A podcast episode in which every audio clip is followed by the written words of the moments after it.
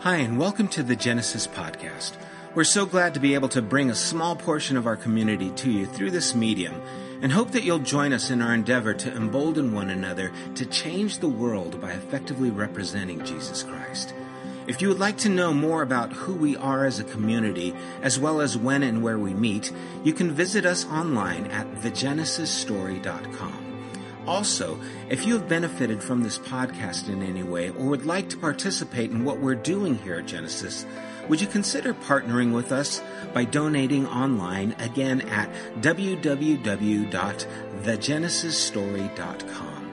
There you can select the giving tab and how you would like to contribute to the general fund or even to the building fund. Remember, we can do more together than we can ever do alone. Thanks for taking the time to be with us. God bless. Good morning, everybody. Good to be here and to see you all here. Today, we are starting part two of our series, Woven in Gospel. Last week, I suggested that John's gospel was like a spiritual commentary on the other gospels. We saw that John referenced things to the other gospels as if people already knew what was in them. And of course, his gospel being written years later, there's this assumption that a lot of people already had the other gospels and had read one or maybe all of them that had been in circulation. And so John is now referencing things that people would automatically know. He just assumes we would know who Peter is, right? Andrew, Peter's brother. Well, who's Peter? Well, you know, from the other gospels. Or the Mary who anointed Jesus's, you know, feet with oil. Well, when did we hear about that? Well, in the other gospels. So many things that John just lets out are as if we already knew what was taking place. And so the synoptics, the other three gospel, Matthew, Mark, and Luke, again, synoptics means to see the same, are seeing things from a perspective. The perspective as they are there with Jesus, trying to figure out what it is he's saying, what it is he's doing. And we know that they didn't fully understand until after the cross and after the resurrection. And so we are with them in that journey, wondering, what's this mean? What, why do you speak in parables? All these things. Well, John is writing and he's giving insight into all those things. He's writing from two frame points. The frame point of being there, being one of the disciples, but also of having the hindsight to look back not only on all the things he learned, but even look back on the other gospels and share the things that he wanted to share, even though these things were out there. And we talked about how important it is to add to our lives, right? There is never a time where we would stop learning about God or stop developing our relationship to always be wanting to dig a little bit deeper, find a little bit more out about what we can know and what it is to follow and be a follower of Christ. And so John's gospel, I believe, is a great way to deal and move us in that direction. So we're talking about weddings and wine. And this morning I'm going to talk to you about friends and formalities, crossing the street in London, driver's licenses, chocolate chip cookies, and a tale of two sons. Okay, you ready? Okay, some of you, some of you, not sure. I'll be ready when the chocolate chip cookies come. Okay, turn to Mark chapter 2. The Gospel of Mark chapter 2. We'll go through verses 13 to 22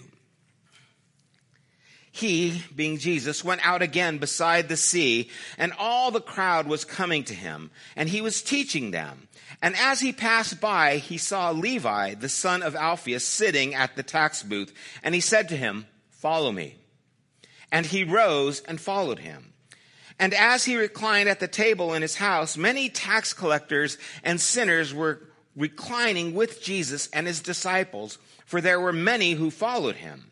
And the scribes of the Pharisees, when they saw that he was eating with sinners and tax collectors, said to his disciples, Why does he eat with tax collectors and sinners? And when Jesus heard it, he said to them, Those who are well have no need of a physician, but those who are sick. I came not to call the righteous, but sinners. Now, John's disciples and the Pharisees were fasting. And people came and said to him, Why do John's disciples and the disciples of the Pharisees fast, but your disciples do not fast? And Jesus said to them, Can the wedding guests fast while the bridegroom is with them? As long as they have the bridegroom with them, they cannot fast. The days will come when the bridegroom is taken away from them, and then they will fast in that day. Now, here we get a, a beautiful story of Matthew's, I mean, uh, yeah, Matthew's conversion. Levi is just another name. I don't know why everyone has to have two names, right? But we see Levi is Matthew, who was a tax collector. And we see that when he follows Jesus, he brings his friends with him, right? He was rejected by the religious community, and he's actually rejected by the Jewish community at large because he's a tax collector.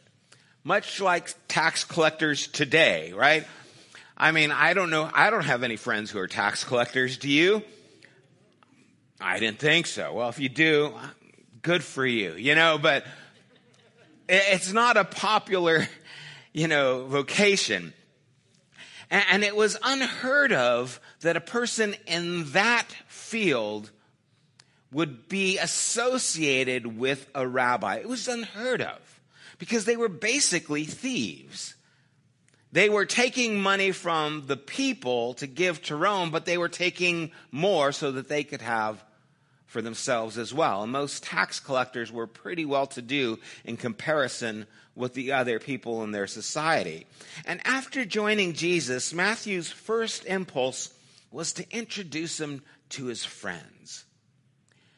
And I think that's wonderful. And I wonder sometimes about us and our relationships and our relationship with Jesus? Are we still in that kind of place where I really want to tell people about Jesus or is it not such a big deal anymore? Is it not so important? For some reason, this was a big deal to Matthew.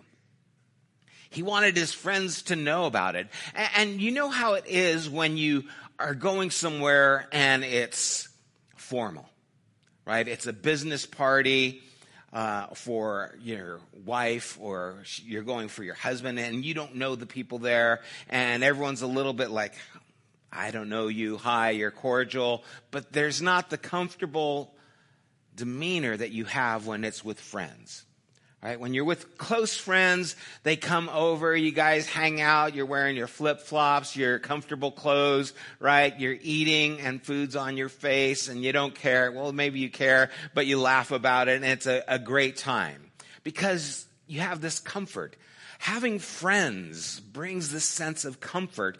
And that's what we see. He hosts a dinner, right? For people like himself for people who are in the same profession as he is, people who are ousted just like he was, and he brings them and has a dinner.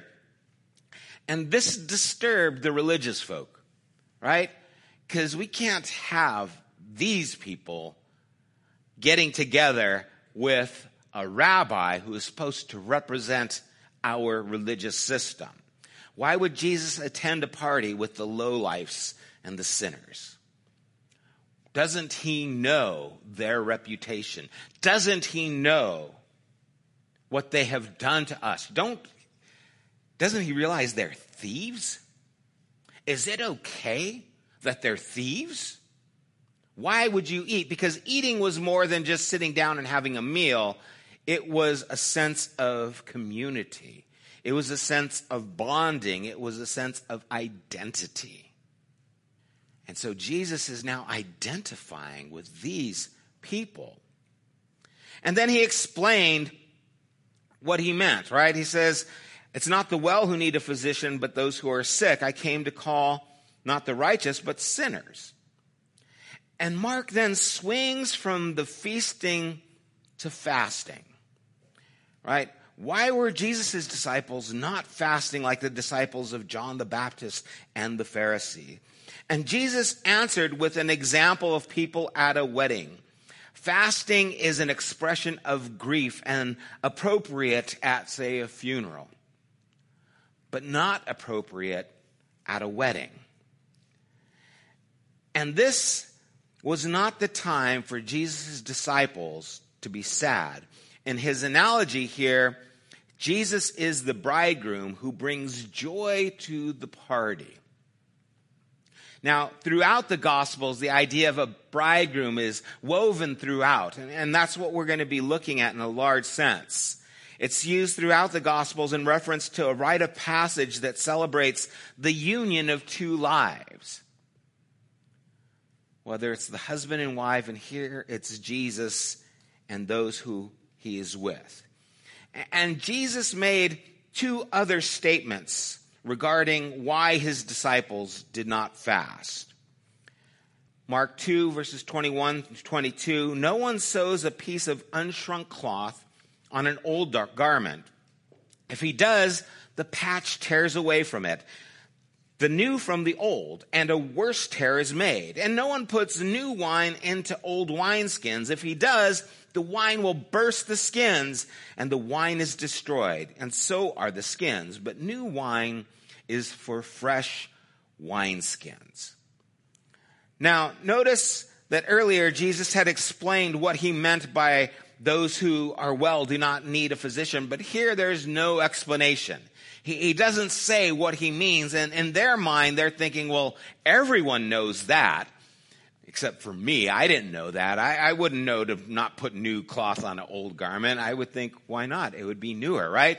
But apparently, in the seamstress industry, you know, if you put something new that is unshrunk on something that is old, that is pre shrunk, when the new one shrinks, it will tear away.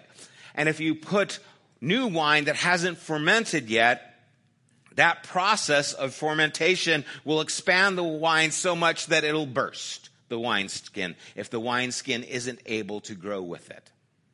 If it's old wineskin and it's rigid, because I guess that's what old wineskins do.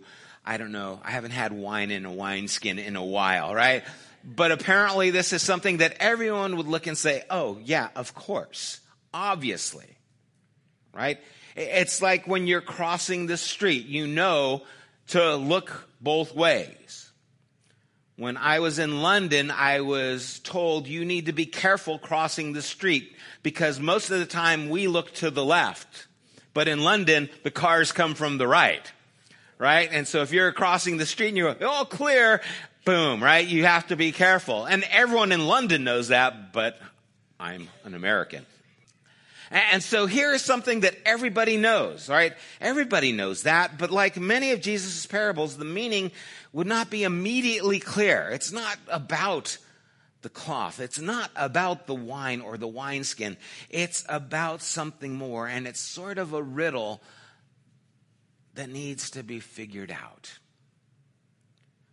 Turn with me to John chapter 2. John chapter 2, verse 1 through 11. On the third day, there was a wedding at Cana of Galilee, and the mother of Jesus was there. Jesus also was invited to the wedding with his disciples. When the wine ran out, the mother of Jesus said to him, They have no wine.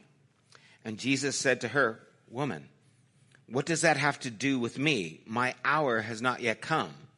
His mother said to the servants, do whatever he tells you.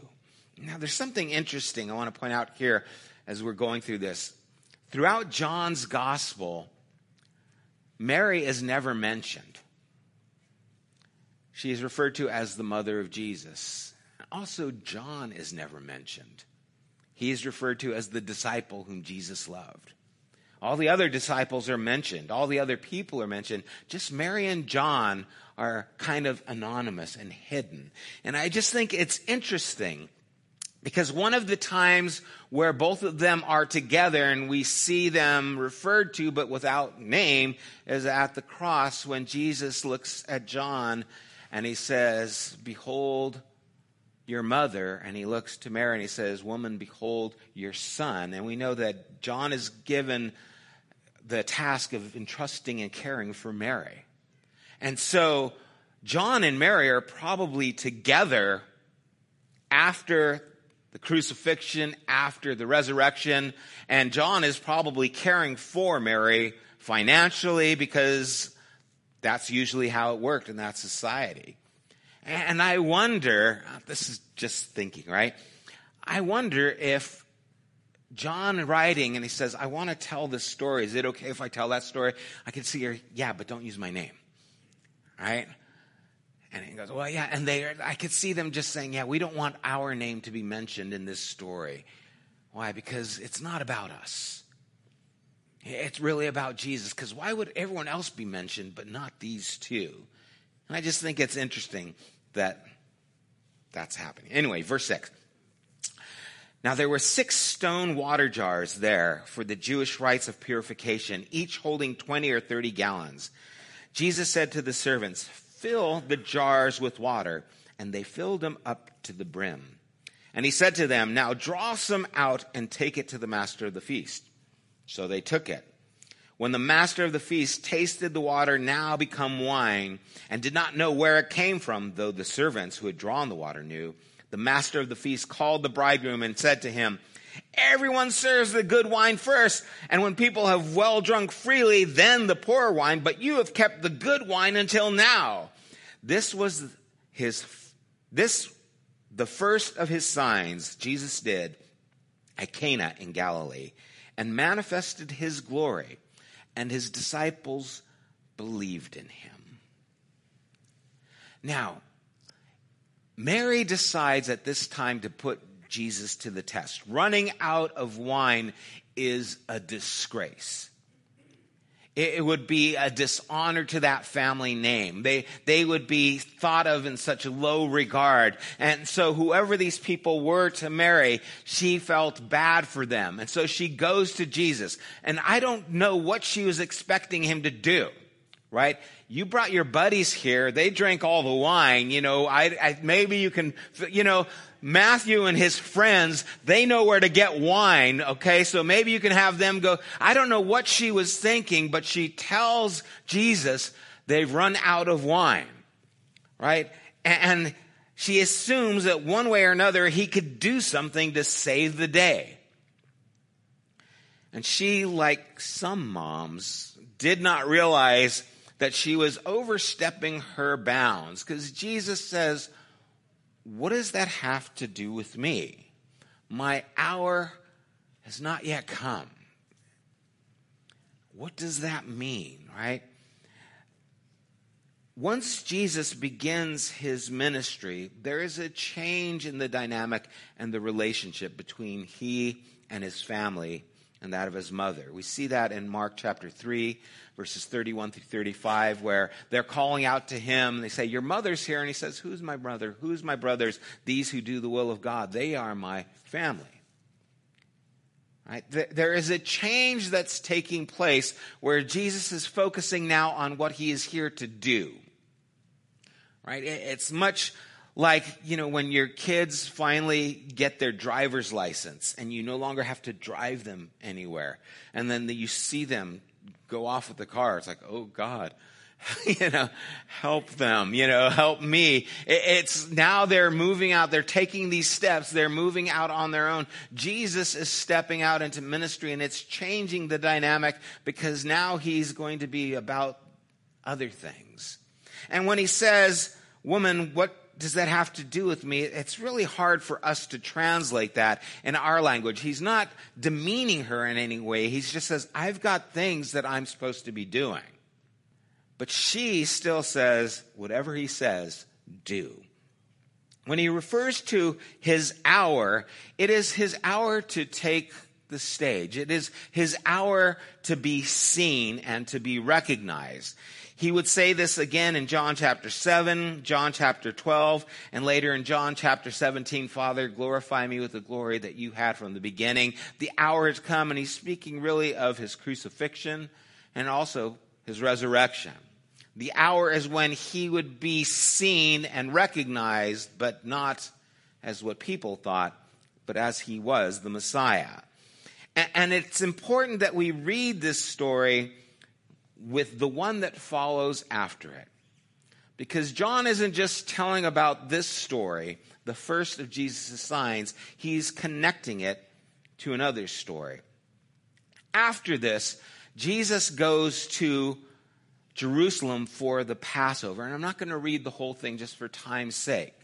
But what's interesting is we know the story. He goes, he sees the merchandise, he sees people are making money, and he throws the tables over and he makes a cord and he whips out the, the money changers and he says, You know, you've made my father's house a den of thieves. It's supposed to be a house of prayer. And he kicks everyone out. And he makes this commotion. And after he clears the temple out, there's the questioning. Now, that story in the synoptic gospels takes place at the end. When Jesus is in Jerusalem and it's really close to him being arrested. Here, John puts it at the beginning. And it's because John isn't interested in chronology, he is interested in meaning. And he's tying these stories together to help us get a little bit of insight to what is happening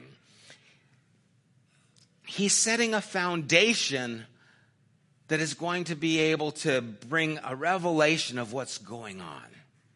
Years ago, when my daughter was first learning how to bake, she baked some chocolate chip cookies for a friend of ours that came, but she didn't use sugar, she used salt. They were interesting. Yeah, you couldn't eat but a couple of bites and it was like, whoa, what is this? Now she's since learned that that's not what you do and, and she's learned from her ways and her mistakes, right? You see, sugar is a foundation of chocolate chip cookies. Without sugar, you don't have the real thing. I know there's substitutes, but real cookies need sugar. That's just how it is, right? Can I get an amen? It's part of the ingredients, it's part of what's necessary. In the synoptics, Jesus is asked when he clears out the temple, By what authority do you do this? In John's gospel, in verse 18, it says, What sign do you show us for doing these things? Now, the challenge is similar, similar, right? They're wanting to know, What's your credentials? How come you think you can do this? But asking in a different way requires a different answer. Now remember, John is giving us insight into what was previously written. He's trying to make us maybe a little bit more aware of what's taking place.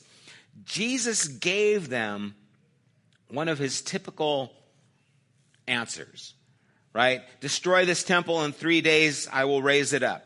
Verse 19. And they say, It's taken 46 years to build a temple, and you're going to raise it up in three days. And in verse 21, Jesus says, But he was speaking about the temple of his body.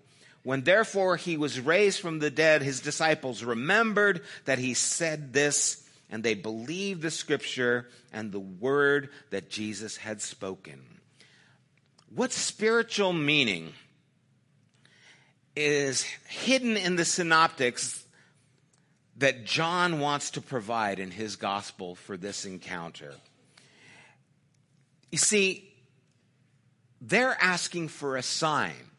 The marriage feast, it was the first of his signs. There is a difference between a miracle and a sign. The other gospels talk about the miracles of Jesus, and John talks about signs a miracle is something that's spectacular, and a sign definitely can be miraculous, but a sign is pointing to something more. A, a sign says something, it points to something else. I wonder how often we're wanting the miraculous. We're wanting something to take place, and God is wanting to point us to more.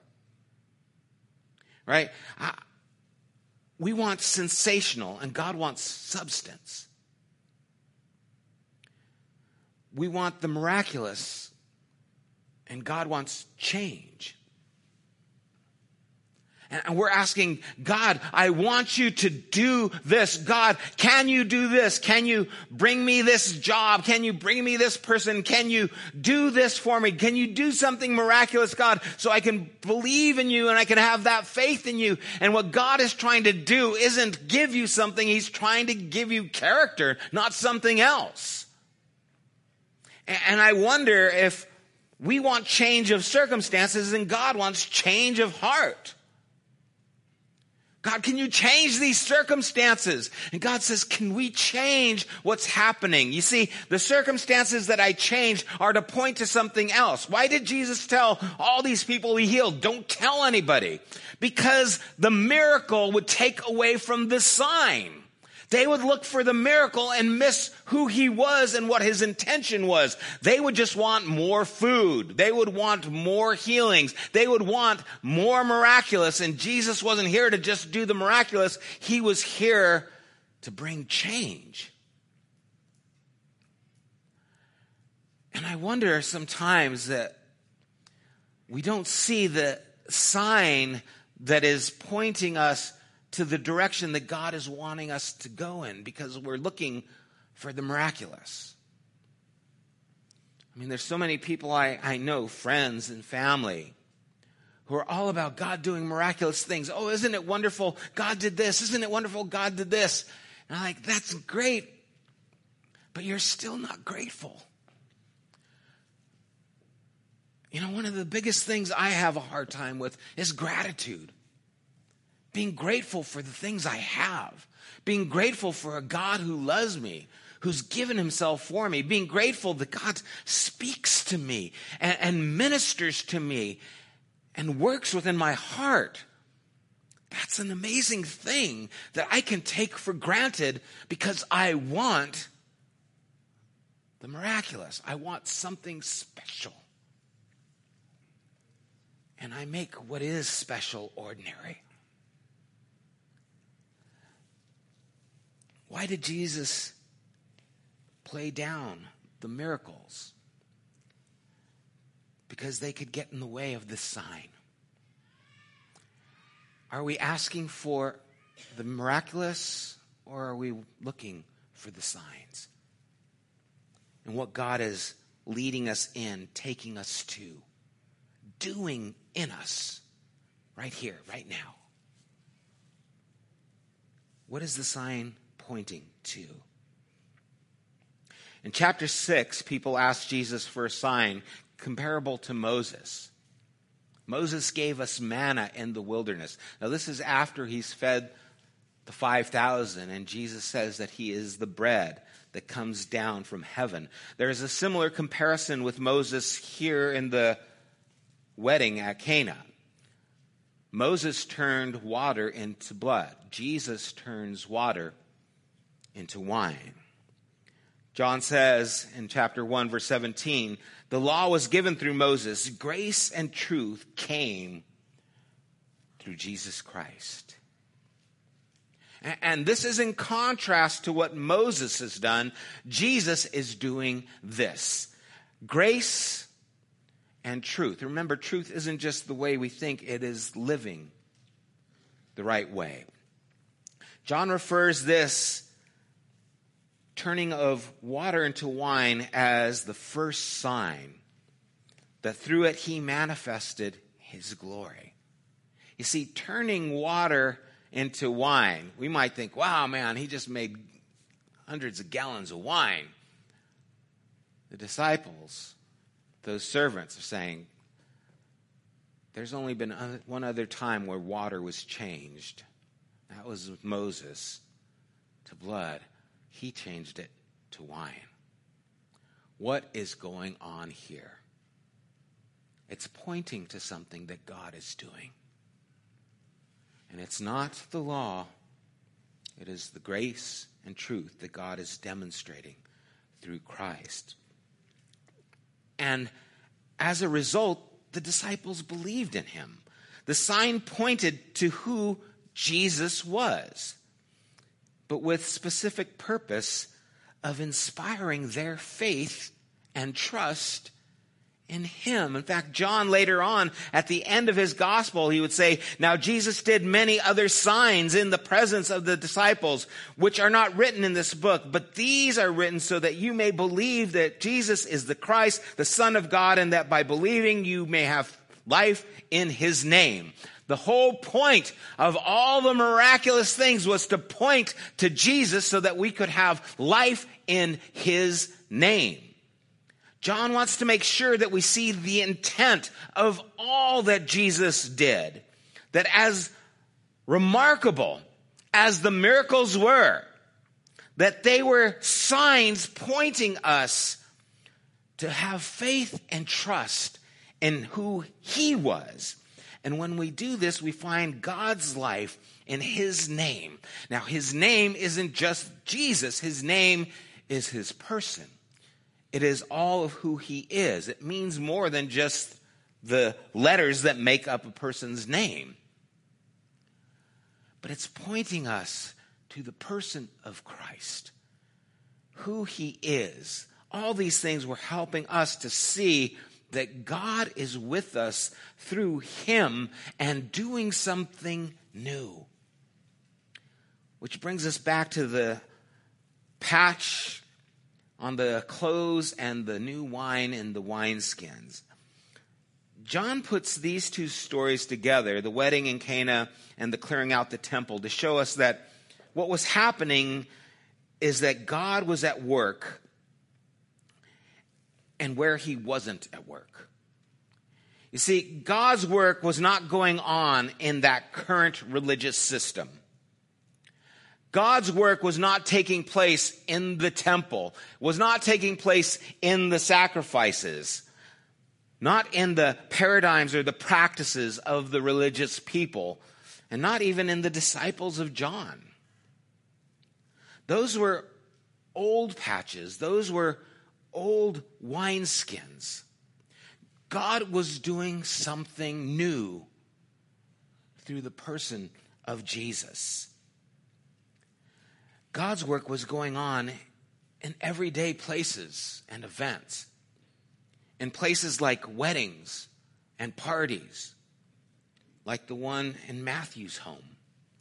God's work was going on among sinners. But it wasn't happening in places that were controlled by the religious rule makers or those who were in power what God was doing would not be contained by men. You know, I have four children, and those of you who have children, you know you love them all. All right? You, you don't love one more than the other, except sometimes when one's giving you a hard time, right? But not really. And, I'm proud of all my kids. You know, my daughter's a nurse, works in the ER. I'm proud of her.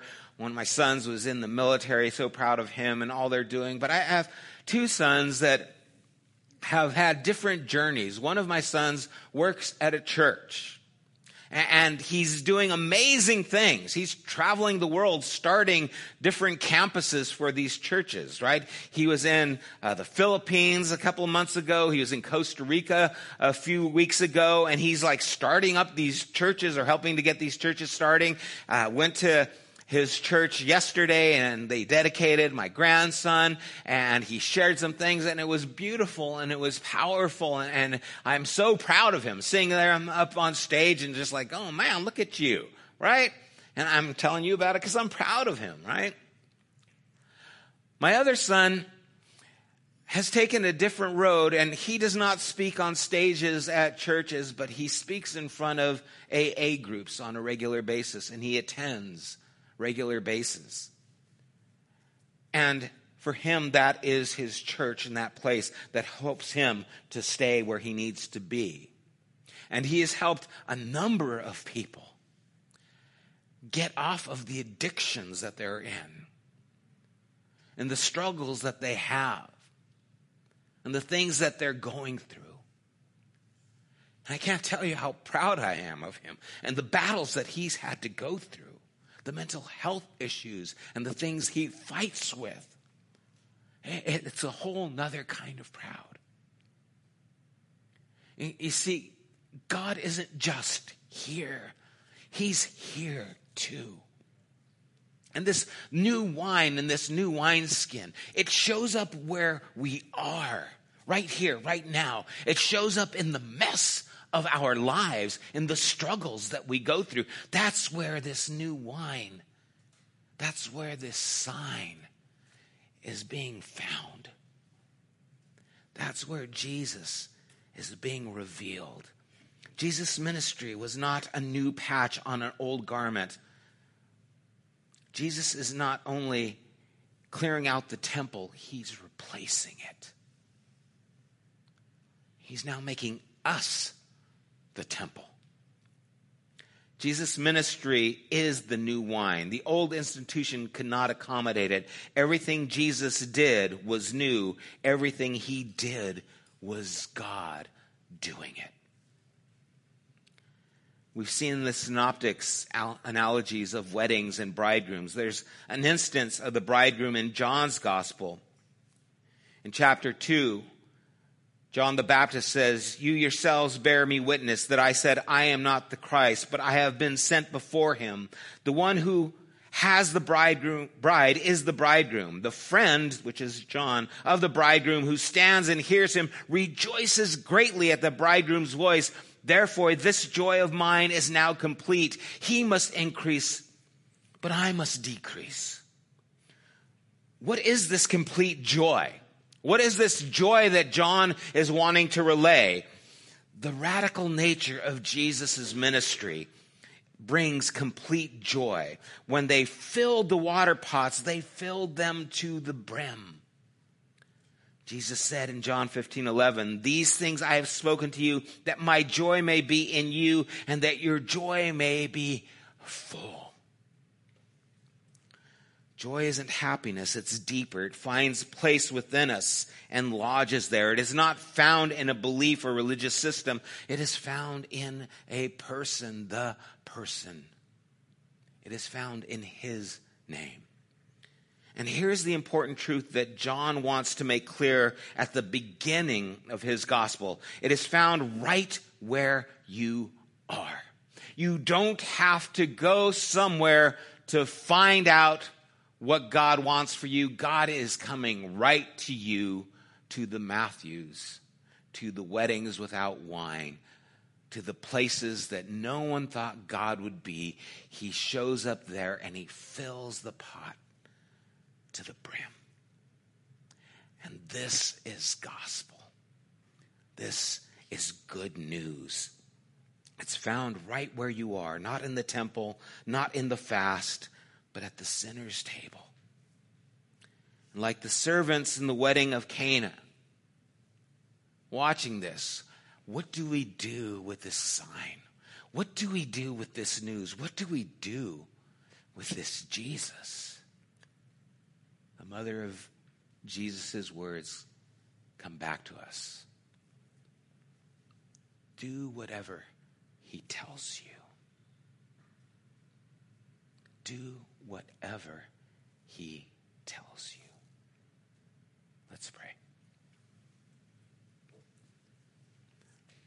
Lord, the question now is what are you telling us? Father, that answer is as varied as the people that are here and the things that we are all going through. The good news is that you are at our table telling us that you are at our feast speaking to us and filling us. And what we need is what the disciples found, even at that first sign, is faith in you, the willingness to say, okay, you are more. You are more than Moses. You are more than what we thought. You are more than what we were looking for. You are more than what we even need. And so, God, we come to you in our need, and, and you know those needs that are here. Father, you know the needs emotionally. Some of us are just broken because of the weight of the world and the hardships that we are in the middle of. You know our needs financially and the struggles we're having to make ends meet. You know our needs physically, the things we are going through and the hardships that are there. Lord, all these areas you are aware of it. And God, what we want is not just the miraculous. What we want is a sign. What do you want us to do? To do anything, though, we have to first have faith in you and I pray, God, that that would be where we can start here. It's where John starts. This something new is taking place that we can have faith in, that we can trust in. The law came through Moses, but grace and truth comes through Jesus, the Christ. So I pray this morning that we, wherever we are, would look to who you are and put our faith in the one who cares, the one who loves, the one who shows up in our struggle and at our table. And may we hear your voice and do what you tell us to do. Lord, maybe you're telling us to quit worrying. Maybe you're telling us to quit fighting. Maybe you're telling us to make a change and how we're living. Whatever you tell us, may we do it so that our joy may be full. Lord, we do ask this in your name. Amen. Let's stand together. May you put your faith in Jesus Christ, the Son of God, and believing in him find life in his name. And may you sit at his table and invite your friends. Let them know that they too are welcome here. God bless you guys. Have a wonderful week. God bless you guys. See you later. You have been listening to the Genesis podcast. We invite you to join us at one of our weekly gatherings. You can find more information at www.thegenesisstory.com as well as opportunities to help financially support this podcast. Thank you for listening.